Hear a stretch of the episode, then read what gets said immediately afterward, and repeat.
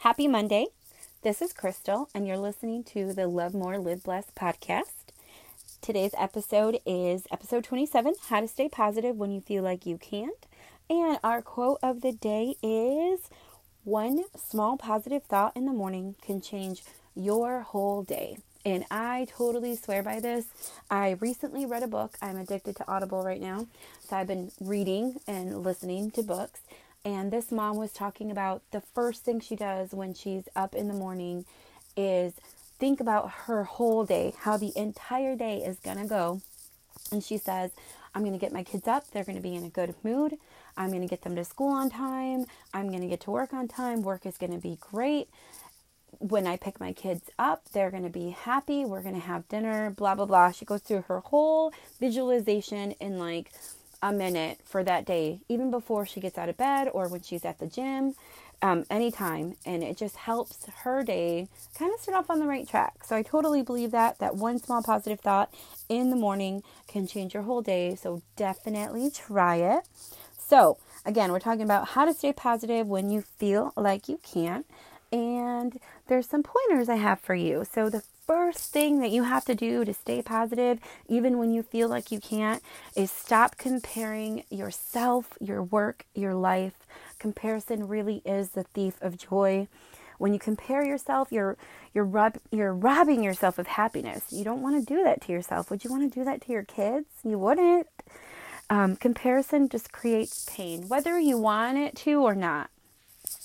And I found that practicing gratitude for everything and everyone in my life is a great way to combat that comparison trap. So when you feel like you're comparis- you're comparing yourself to someone else, just start listing. Um, go back to your you know special moments. We talked about that on the on the podcast before.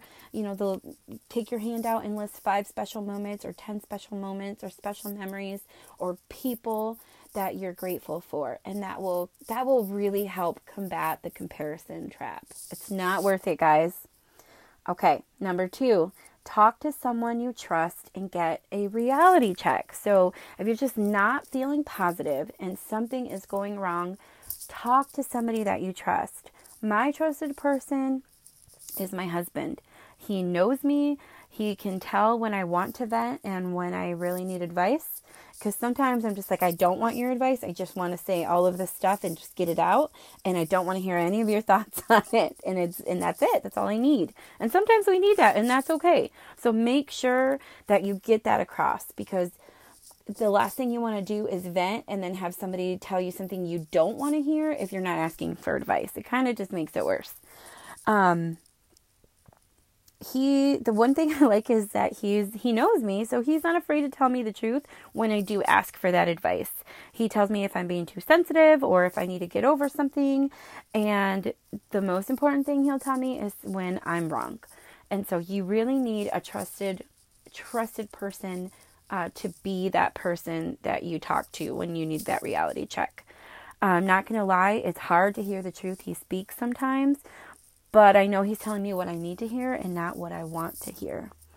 So make sure that you get a reality check from someone who is going to tell you how it is, not someone who's going to agree with you and with everything you say. Because we're human, we make mistakes, and we sometimes need people to call us out on it. Because if we don't, we're never going to grow. Um, one more thing, just if you're asking for advice and not just a vent session, be prepared to hear the truth and don't be hurt. That was one of my things. Like, I would get so hurt or defensive.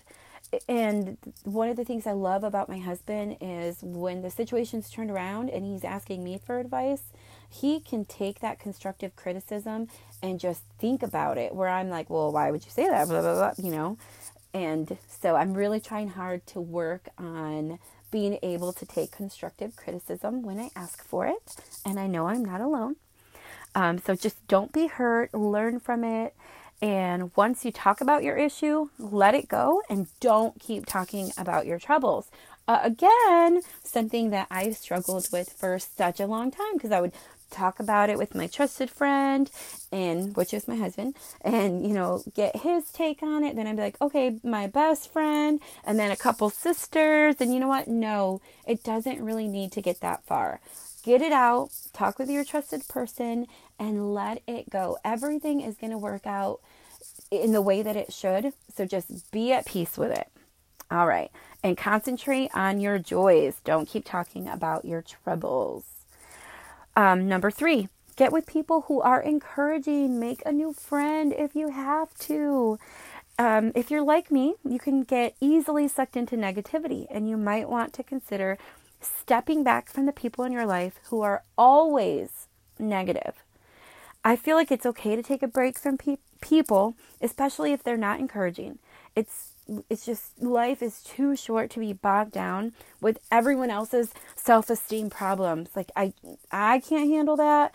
I don't know if you handle that, but I purposely stopped talking. And I know I talked about this before, but I purposely stopped talking to people who are just always negative and never have anything good to say about anybody because I can't handle that. It just it just creates issues for me um, I'm not telling you to drop all your friends and start over, but I am saying make sure you spend time with people who are motivating instead of pessimistic. There's always the saying to consider you become like the five people you spend the most time with. So choose carefully. All right, one more thing about staying positive. Staying positive is all about your mindset, your attitude. You can change your day and you can change your life. Don't just wish things to change and don't keep doing the same things every day and keep hoping for a change. It's not going to happen. Fix your eyes on positivity, on good things, and everything else will fall into place.